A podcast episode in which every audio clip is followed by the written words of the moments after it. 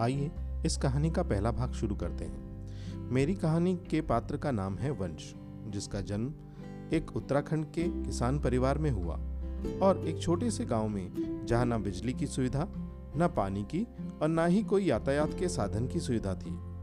वंश की फैमिली में उसके जन्म से पहले उसके बड़े भाई और बहन हैं और पिता इंडियन आर्मी में सर्विस करते हैं। माँ कम पढ़ लिखी है और बहुत मिलनसार और समझदार है।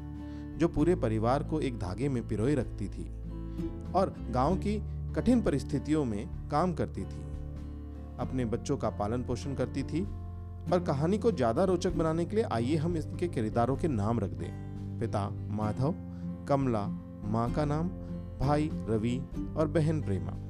वंश अपनी फैमिली में छोटा था। इसलिए सभी का लाडला और आँखों का तारा हुआ करता था। लेकिन छोटा और लाडला होने के कारण शैतानियाँ भी खूब किया करता था। शुरुआती पढ़ाई गाँव में ही हुई। दादाजी और दादी जी के साथ जीवन शुरू हुआ। दादाजी का रुतबा गाँव में बहुत हुआ करता था और क्योंकि परिवार में सबसे बड़े होते थे तो मुखिया भी वही थे।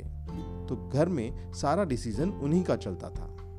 माँ कमला का काम जंगलों से लकड़ियाँ लाना घर में खाना बनाना, बर्तन धोना और रसोई और चाक को गोबर से लीपना हुआ करता था। पिता माधव आर्मी में होने के कारण बाहर ही रहते थे।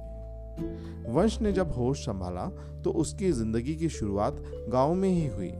लेकिन बहुत ही जल्दी उसके पिता पूरे परिवार को लेकर आर्मी कैंट के मकान में शिफ्ट हो गए। और पश्चिम बंगाल में एक जगह है बागडोगरा वहाँ से वंश की मेरी फैमिली की स्टोरी शुरू होती है।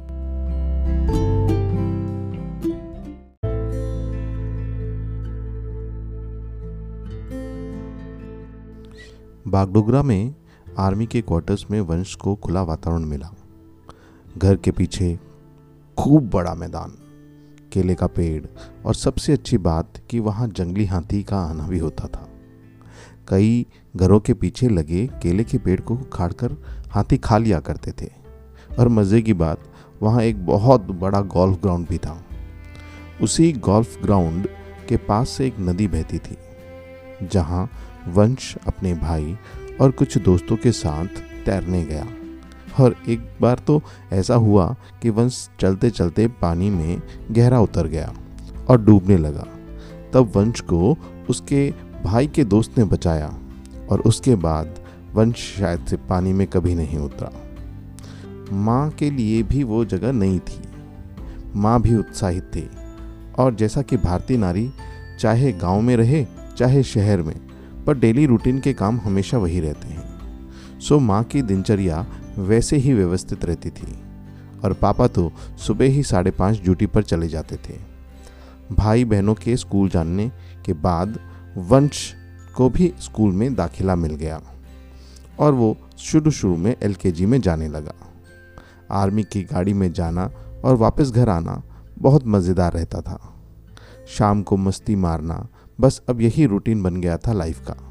लेकिन बचपन भी बड़ा मस्त होता है। कोई टेंशन नहीं, बस मस्ती ही मस्ती। कई बार क्लास में बच्चों को रोते आते हुए देख वंश बहुत हंसता था। और बच्चे टीचर को बोलते थे, मम्मी पास जाना है, पापा पास जाना है। और वंश ये सुनकर बहुत उत्साहित होता था। और कई बार तो ऐसा होता था कि ये छोटे छोटे बच्चे अपनी पैंट में ही सुसु और पॉटी कर दिया करते थे। और इस तरीके से रोने लगते, जैसे कि पता नहीं उन्होंने क्या कर दिया हो। एलकेजी से यूकेजी में और यूकेजी से फिर फ़र्स्ट क्लास में जाने के बाद, अक्सर जैसा आर्मी में होता है कि हर तीन साल के बाद ट्रांसफ़र हो जाता है। तो पापा का ट्रांसफ़र बरेली हो गया। वो मशहूर गाना तो आपने सुना ही होगा ना? कि झुमका गिरा रे, बरेली के बाज़ार में झुमका। उसी उसी बरेली के बाज़ार में हम लोग भी घूमने जाया करते थे। यहाँ एक मार्केट है, सदर बाज़ार। यहीं हमने लिया और बाकी लोगों के साथ आर्मी में ही खुशी खुशी अपना जीवन व्यतीत करने लगे। स्कूल के बाहर कभी कभी चूर्ण बेचने वाला, बुढ़िया के बाल बेचने वाला और भेल बेचने वाला आया करता था। आज भी वो खट्टी मीठी चूरन की यादें मेरे जीव में कहीं ना कहीं समाई है। आपको भी ऐसा कभी ना कभी हुआ होगा कि आपके स्कूल के बाहर इस तरह के चूर्ण बेचने वाले आते होंगे और आप चटकारे लगा के चूर्ण चाटते होंगे। आपके भी मुँह में पानी आ गया, क्योंकि अभी अभी मेरे मुँह में भी पानी आया है। और जब घर पर होते थे तो एक आइसक्रीम वाला आया करता था, जो दारू की खाली बोतल के बदले में आइसक्रीम दिया करता था। तो मैं अक्सर पापा की दारू की बोतल ख़त्म होने का इंतज़ार करता था। शाम के वक्त कंचे खेलना, गुल्ली डंडा खेलना और डाट वाले गेम खेलना बहुत मज़ेदार होते थे। कुछ समय बाद तो हमें गवर्नमेंट क्वार्टर छोड़कर सिविल क्वार्टर्स में आना पड़ा। और यहीं पे एक जगह है लाल कुर्ती। वहाँ पे हमने एक सरदार अंकल जी के घर पे कमरे रेंट पे ले लिए। और हमेशा उनके घर में एक गुरुबानी चलती थी। मुझे हल्की हल्की यादें आज भी ताज़ा हैं।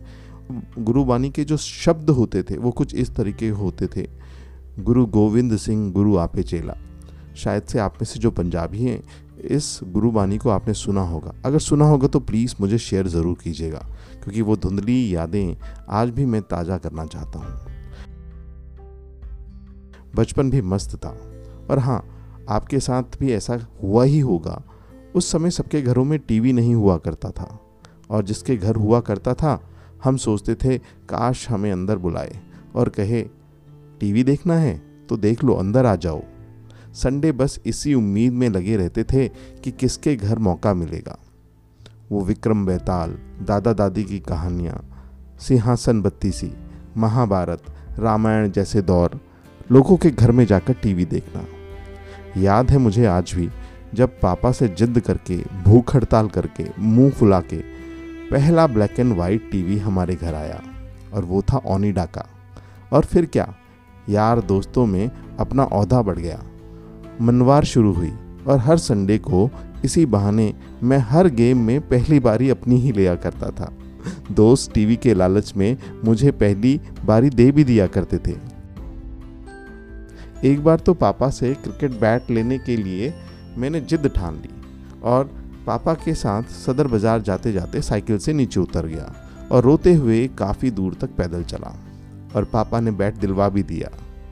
पर आज मैं फ़र्क कर पाता हूँ कि वो ब्लैक एंड वाइट टीवी और बैट कितने मायने रखते थे, क्योंकि जिसके घर टीवी होता था, उसके घर मोहल्ला बसा करता था और आज घर घर रंगीन टीवी है। पर देखने वाले मोहल्ले का पता नहीं। कहाँ गुम हो गया इस भागती दौड़ती ज़िंदगी में वो मोहल्ला? और हाँ वो बल्ला जिसका रौब दिखाकर पहले बैटिंग मिलती थी और पूरी गली के बच्चे एकजुट होकर खेला करते थे, अब ना तो मोहल्ले रहे और ना वो टीम रही और ना वो फुर्सती दोस्त रहे। क्या मन नहीं करता वो मोहल्ले में वापस लौटने का, वो ज़िंदगी फिर से जीने का? ना वैसे सीरियल ही रहे। आपने भी देखा होगा, सांझा चोला, बुनियाद, गली नुक्कड़, हम लोग, जो लोगों को जोड़ने में पूरी तरह सक्षम हुए। तो दोस्तों, ये है मेरी फैमिली का दूसरा भाग। तीसरा भाग मैं तब बनाऊँगा, जब आप इन दोनों भागों को पॉडकास्ट में इतना मशहूर कर दोगे कि मुझे मजबूर कर दिया जाए कि मैं आगे अपनी स्टोरी को, मेरी फैमिली को आपके सामने एक नए रंग में प्रस्तुत कर पाऊँ।